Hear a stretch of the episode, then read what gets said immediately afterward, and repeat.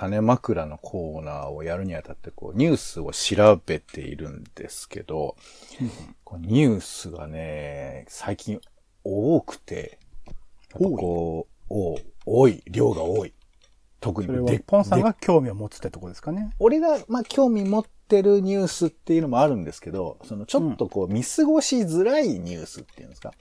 まああとその、うんうんまあ一応ね、種枕ではこう人と喋るときに、いや、こんなんあったじゃないですか。みたいな感じで、まあ久々の人、久々に会った人と喋る入り口で何喋るかみたいなことを念頭にしてるんで、例えばまあ久々に会った人と、ちょっとまあ、近況を話し終えた後に、うんまあちょっとこれ言っとくかみたいなやつで言えば、何があるのかなみたいな思ってさ。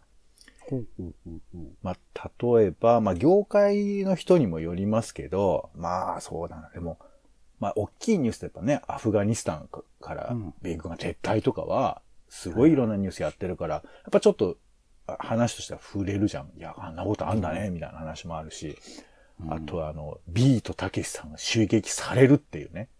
うんしてた側の人がされちゃうっていうさ、まあまあそれはおっかないことなんだけど、みたいな話もあったり、あとまあこれは僕結構ピンときてないけど、まああの、まあ眞子様が結婚をしようと動き出してるみたいな話とかも、小村さんとね。うん。これもまあ話題にはなってはいるし、まあその形のね話とかもあるから、まあこう質も変わっていくんだねとかそういう話もあったりするのかなとか、うんうん。あと、IT 系だと、あの、スマホというかアップル、アップルがさ、あの、今まで、あの、アプリの中で追加でその課金するって仕組みは許してたんだけど、アプリの外ではダメだよって言ってたんだけど、これをまあ、リンク貼ってもいいよみたいなぐらいのことは言い出してて、まあ、訴訟で負けたんですよね。これも、まあ、だからね、そういうプラットフォームの強さを感じるけど、まあでもそういう風な変化もあるのかななんていう意味ではちょっと世間話としては使えそうだとか、あとデジタル庁どこまで行くのみたいな。うん。行政手続きスマホで60秒なんだって。原則。っていうのは多分話としては盛り上がるなと思うんですけど、うんまあ一番盛り上がりそうかどうかがわからない、この菅さん退陣への、プラスあの、えー自民党総裁選挙。これはどれぐらいみんなこう興味持つのかなっていうのがわかんないんですけど、で俺わかんないから、まあ何かあるかなと思って、まあぼんやり生活したら、これは引きがあるかなと思って。うんうん。あの、NHK のニュース9を見てて、はいはで、あの、えーいよいよ立候補者が揃ってまいりましたっつってパネルボンと出してきて、オープニングいきなり。まあまあよくある、ありがちなやつですよ。NHK でうんパネル出して。で、候補者が貼ってあるんです。そこに。うんそしたら、なんか右側にちょっと空白みたいなのが空いてて、4, 4枚ぐらい貼ってある。い。候補者が何人か並べてあるようなパネルが出てる。そうそうそう。で、右側に空きがあって、あ、うん。これは誰かを改めて貼るのかなと思って、うんうんうん。ここに出てきました。えー、さかなクンさんですみたいな。みたいな。そういう感じで貼るのかなと思った。立候補？あ、もう通るよ。ごめんそれは通るよ。ごめんこれはよくない。これデマデマ流しちゃった。ごめんなさい。うんさかなクンは自民党員ではありませんので、多分知りませんけど、入ってないと思うね。空いてたから、まあ誰か入ってくるのかなと思ったら、うん。あの、女性のアナウンサーが、あ、失礼いたしましたっつって、下から、あの、某、某メガネかけてる人ペタッと貼り直して、あの、パンテルがペタッと倒れてたのよ。だからマグネットで多分くっつくタイプのやつだああ、ったんじゃない？落ちてたの。あらそうそうひどいか、ひどいことする。悪意かでな、で、ちょっとドキッとしたんだけど、まあそういうこともあるよと。まあ気にすんなと。ね。大丈夫大丈夫みたいな気持ちでいたら、えーしばらくして、なんか一個ニュース読んだ後に、えー先ほど、えー冒頭でパネルを出した時に、候補者の方の パネルが、えー離れておりまして、申し訳ございませんでしたって言って謝っててさ、うん、うん、うん。うんおっかないと思って。おっかない。その多分短時間で電話がかかってきたわけでしょ？あ、なるほどね。そうでしょうね。それはだってそうなるもんうね。んいや、オタクのね、やり方もわかりますよ。でも、ああいう風な皮肉ってのはいかがなものかな？なんていう風な電話がおそらくかかってきたわけじゃない。誰かに似てるんだいや、おっかないなと思ってね。うん。っていう話だったらできるかなと思って。そうですか？どねどう？普通にストレートに話してもいいんじゃないかなと思いますけどね。だって知らない人も多いでしょ、その、なんかわかんないけど、いろいろぐちゃぐちゃ言ってるけどさ、本当にやんの？とかさ、まあでも、なんか、なんていうのその人との会話の中で知らないことを、まあ、あえてぶっ込むのであれば、そういう入り口じゃなくても直行でもいいのかなとか思っちゃいますけどね。なんか、まあ、互いにこう認識してできる話題について話すのが一番いいんじゃないかなとは思いますけど。えー、なんか、うまくいかないね。大きなニュースって。以上です。と思いますよ。もう、ポンさんなりにぶっ込んでいけば。あの、今後いいと思いますよはね、禁止ね。うんはい、では行きましょう。えー、友達、職場、夫婦のちょっとした雑談から、仕事のヒント、えー、ツイッターの投稿の種などですね、えー、人生にそんなに役に立たないけれど、まあちょっと背中を押せるような、そんな、うんえー、ラジオにしたいということで、うん種ラジは世の中のいろんな種を探すポッドキャストです。はい。えー、お相手はカルチャー中毒者のオレンジさんと、どうもお天気散歩人のポンでございます。よろしくお願いします。お願いします。さあ、ということで、えー、おしゃべりの練習は種枕をスタートということですが、はい。えー、まあ冒頭いろいろね、ニュースちょっと喋ったんですけど、それちょっとどでかいニュースは、この枕のコーナーでは割とこうスルーさせていただいておりますので、うんえーまあそれはね、その辺はあの、ニュース9の方で、えーやっていただければ、苦情と戦いながらぜひ頑張っていただきたいと思いますけども。さあ、では我々が拾った、えートピックス。まあでもこれもね、なんか、おしゃべりの種ですから、まあ拾えて、あの、世の中で拾ってないわけじゃないわけですけど、まずはこちらですね。えールパン、初代次元。もう初代次元って言い方になるんだね。初代次元小林清さんが交代へということで、二代目は大塚明夫さん、50年勤めた、えー次元から、ルパン、俺はそろそろずらかるぜ。というね。まあ、最後メッセージが、えー小林さんが出てましたけども。これはどうですか？あんまり思い入れないですか、そんなにルパン見てるわけじゃないですけど、まあまあ記憶には残ってますよね。そうだよな。ルパン見てないって感覚がもう全くわかんないもんね、これ。ああ、そうなんですか。そんなこれだから、いやこれ、うん、もう、もう完全に、こうもう、なジェネレーションギャップだと思いますよ。うんうん。多分、まあ、あの、まあ僕がね、その、まあオレンジさんと離れてるっていうのもありますけど、やっぱこう、うんアニメがめちゃくちゃ流れてた時代っていうのは、まあルパンなんかもう、こんなん、なんつうの、もう帯、帯アニメみたいな感じでずーっと言ってたからね。のべつ幕夕なし。方夕方5時ぐらいに日テレでやってたのはなんなんとなく記憶してますけどね。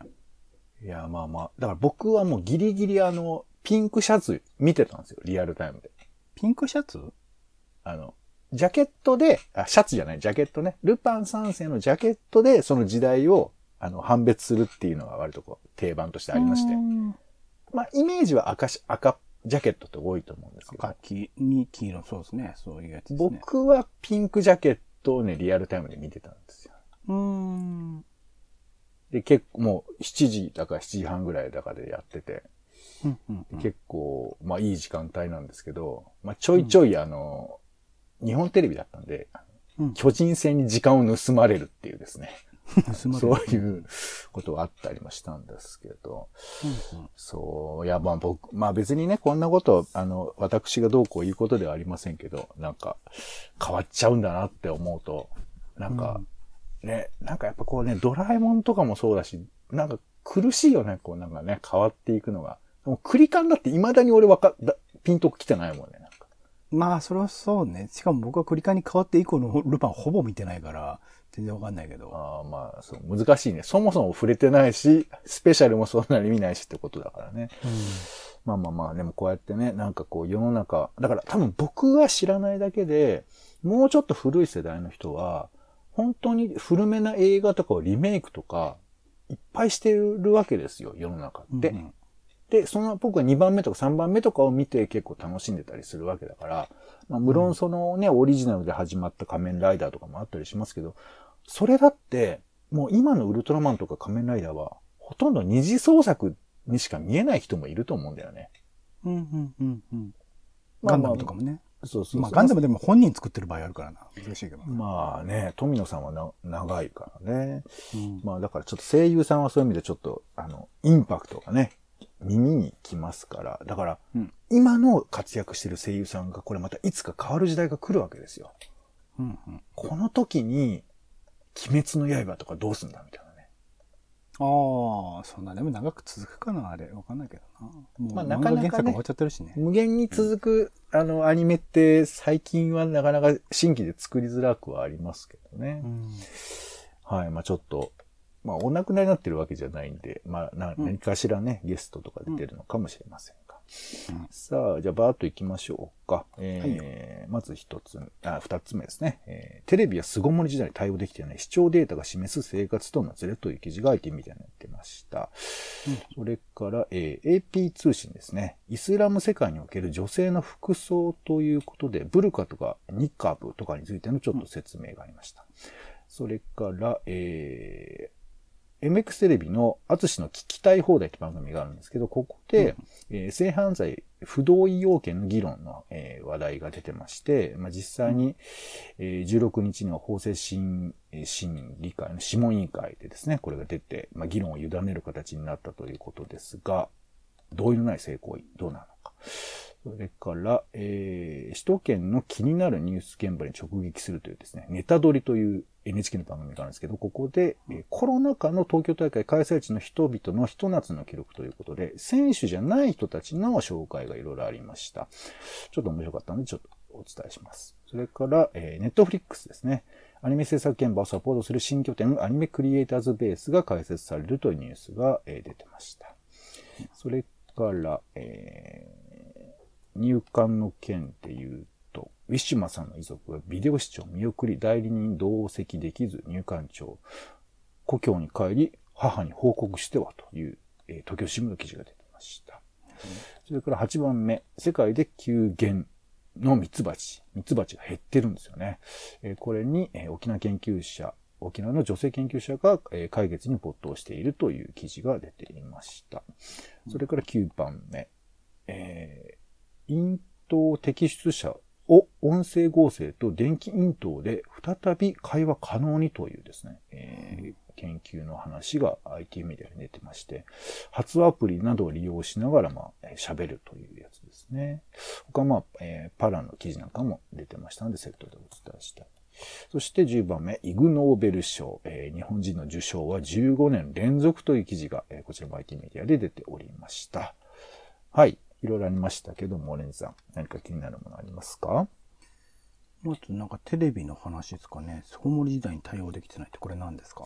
はい。えーと、まあね、これも、まあ、なかなか難しいところではあるんですが、これね、まあ、うん今、リモートが増えてるって話があるじゃないですか、リモートワーク。うんうんお家にいる時間が増えて、で、生活時間も変わっていったり、残業で遅くなるみたいな考え方、まあ、ちょっと変わってきたりしている中で、テレビ視聴がどういうふうに変わっているかってことをデータ的に見ているという、まあ、ものなんですね。で、うんあのーまあ、なんていうか、こう、緊急事態宣言と合わせて、その、視聴の時間だとか、量だとかが、まあ、いろいろ変わっていくなんていうことがあるんですけれど、うん。えー合わせてもそのスマートテレビのアプリ利用も調査をしていて、まあ、ネットト。フリックスとか、えー、アマゾンプライムビデオとかですね、あ、YouTube とか。でそういうふうなものもどう変わ悪っているの扉とかね。懐かしいな。そうそうで、で、こういうのを見てると、まあ、あの、2020年より21年の方が、あの、テレビアプリなんかだと増えているとは言っても、まあ、そんなに多くはないらしくて、やっぱりこう、テレビ、うんあの、まあ、地上波っていうのかなが多いみたいなことは書いてあるんですけれど、まあ、ここでその、まあ、端的に言われてるその、何？ず、ずれというのは、うん。あの、お家にいたりする人が、まあ、多い中で、その、うんへ平日昼間っていうのがワイドショーしかやってない。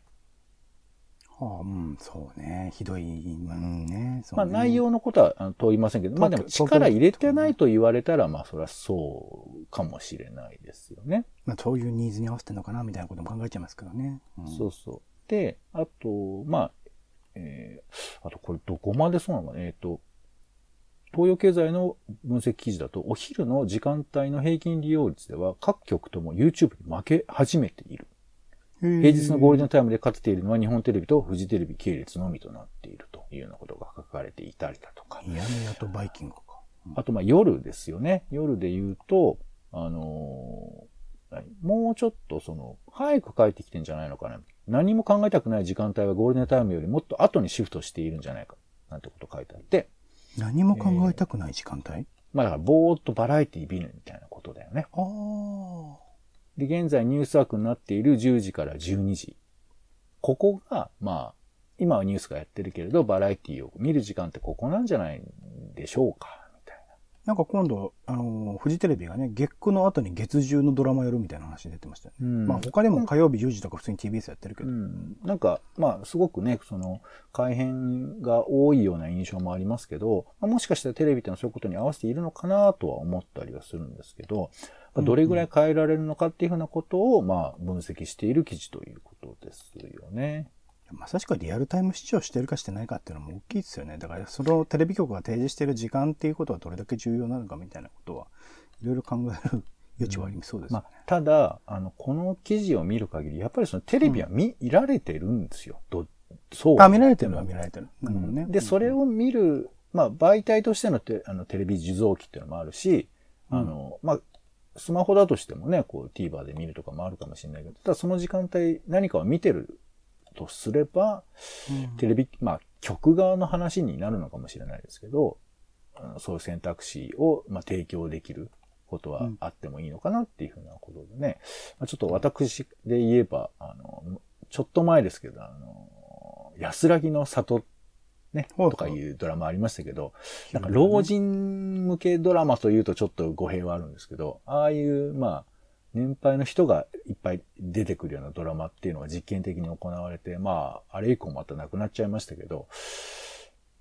まあなんかね、そういう意味では、また老人が無視される時代もやってきたんじゃないかみたいな話もあって、なかなか難しいところはありますけど、まあ、とにかく、あれだよね、なんか定番で取れるものにこうベタっと流れていくのは、まあ、それはスポンサーの都合もありますけど、なんかつまんないなというふうに思ったりしますな。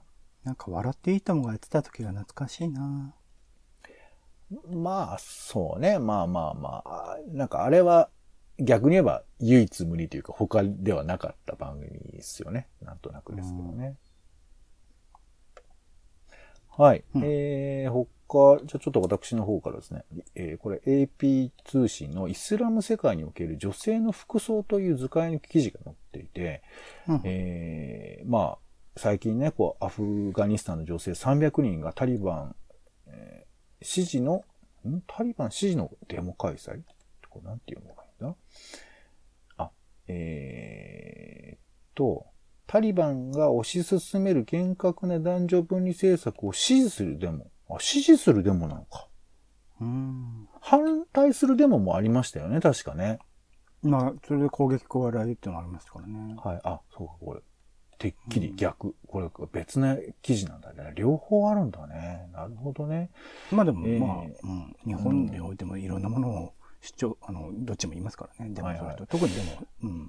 行動で最初に登壇した女性は、私たちは自分たちを女性代表だと主張して市外で抗議活動を行う女性たちには反対だと発言しているうんということですね。なるほど。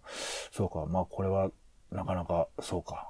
ちょっとぼんやりしてましたけど。で、ここでね、視界を確保するために網状の布がついた青いブルカを着用していた女性の姿もあったが、多くは目の部分だけ開いた黒いニカブを着用していたとあって、うんうんこのブルカとかニカブとかヒジャブとかわかります？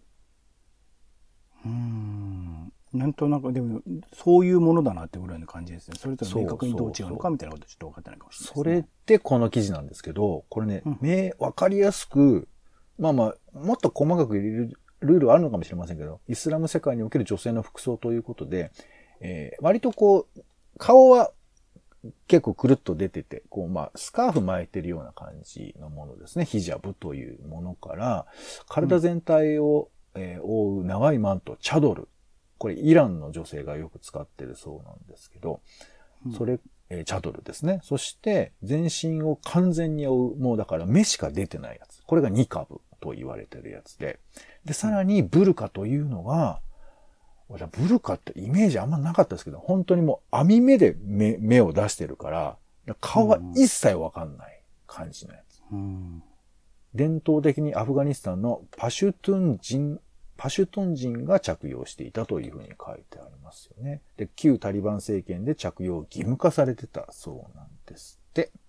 うんうん。まあまあだからね、ちょっとその、なんとなく、大変だっていうふうな印象はあるんですけど、まあもともとこのイスラム圏における女性のこの文化っていうものは、こういうのがあるんだってことがちょっとわかりやすく紹介されてたので、えーちょっとお伝えしたんですけど、うん。まあ、ね、僕らの中でも当たり前のことってあったじゃない？まあちょっと前だと女性はうちに入るもんだとかさ、男がお金稼ぐもんだとかさ、子育ては女性がやるもんだみたいなのがありますけど、そういう思い込み、取り込みみたいなものをなんかこう、継続して良いのかっていうことと、まあイコールではないけれど、なんかそういう風なこともちょっと思ったりしますけど、うん。と、なんかでも、ね、逆に言うとこういうのは残した方がいいなんて人もいるじゃない？どう思います、うん、まあ、だから選択の自由が必ず必ず与えられるべきだってことですよね。いろんなその選択肢として、まあ日本だって和装だって着物だってなんだっていろんな服装があって、それぞれがあって、えー、それぞれ着たいものを着るべきだと僕は思っているしというところで言うと、そういうものを、まあもちろんだからそれが求められないというか、誰しもがこう着たくないと思ったら、それは廃れていて叱るべきというか、仕方仕方がないことだと思うので、それを強制することはできないし、と思うと、あくまでも着るものの選択の自由っていうものは常に与えられるべきであるっていうことですね、個人的にはなる。ほどね。じゃあ、それで言うとさ、えーもう一つ、えー先ほどお伝えした、性同、えー性犯罪不同意要件議論へというふうな記事まあがありまして、で、これはどういうことかっていうと、まあ、えー今、13歳以上だったら、まあ、その、すえー何？その性行為にして認識があるとか、まあ、日本は13歳なんですって、基準が。うん。で、まあ、同意してるかしてないかみたいなことも要件としては重要なんですけど、なんか、韓国とか近隣諸国では16歳みたいな基準に変えてたりするんだって。15歳とか。うん。で、その基準を変えるっていうことってさ、要はその性についての認識がちゃんとあるかとか、いう、その年がいくつかっていうふうなことを、まあ社会が決めるってことじゃないですか。うん。で、さらに言うと、まあそれで、まあ違反しちゃったとすると、罪に問われるわけですよ。犯罪になっちゃう。うん。だけど、個人の自由で性の、まあ、性行為とかをすることを罪に問うっていうのは、どうなんだっていう議論も、まあ、理屈上で言うとあるわけ。うん。でもそれは社会が守んなきゃいけないものもあるし、まあ当然傷つく女性もいっぱいいるし、多くの場合は女性がそういうことを抱えなくちゃいけないっていうような現状がある中では、やっぱ何らか規制はいるっていうことで言うと、ど、どこかしらこう社会に強制力を働かせなくちゃいけない面もあるのかななんて思うわけ。うん。でさっきの議論とイコールにはならないけれど、でも社会側がそうやってこう、みんなの世界にルールを作るっていうこともあるといえばあるのかなとは思うんですよ。うん。うん。まあまあ、そんな話です。うん。えー、そうね。はい。まあちょっとなんか選んでいると、どうも重た、重苦しいニュースが多くなっちゃう感じではあるんですけれど。えー、じゃあ最後にね、イグ・ノーベル賞だけ一つ言っときましょうか。はいはい。えー人の顎ひげは王だから顔を保護するために進化したという仮説の検証。これがあの平和賞ということでえー受賞したそうですよ。うん。はいだから顔を保護する。はい。殴られるってことを前提にしてるってことですね。殴、いや、殴、そうね、殴られない人生もあるのかもしれませんね、あ、でもあれか。ま、マンモスとかか。マンモスのこの鼻のポーンから守るためってこともあり得るってことですよね。なんでマンモス限定なの？あのず時代的に。いや、進顎ひ化だから。げができるタイミング的に、ね。顎ひげが、ああ。だって、オーダの敵はそれわかんないよ。イエティかもしれない、キヨとかもしれないけど、はい。可能性としてはイエティ、あの、マンモスの可能性もあるんじゃない？それは。否定できないんじゃないそうだね。だけど、マンモスに殴られたやつは進化の前に死んじゃうよね。な死んでからよ。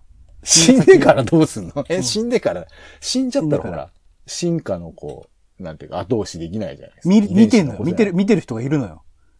ああ、あいつは、あそこにアゴヒゲみたいなものがないから、うん。マンモスに殺られちゃったんだな、つって。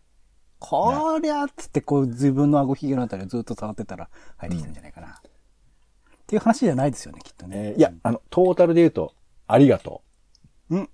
はい。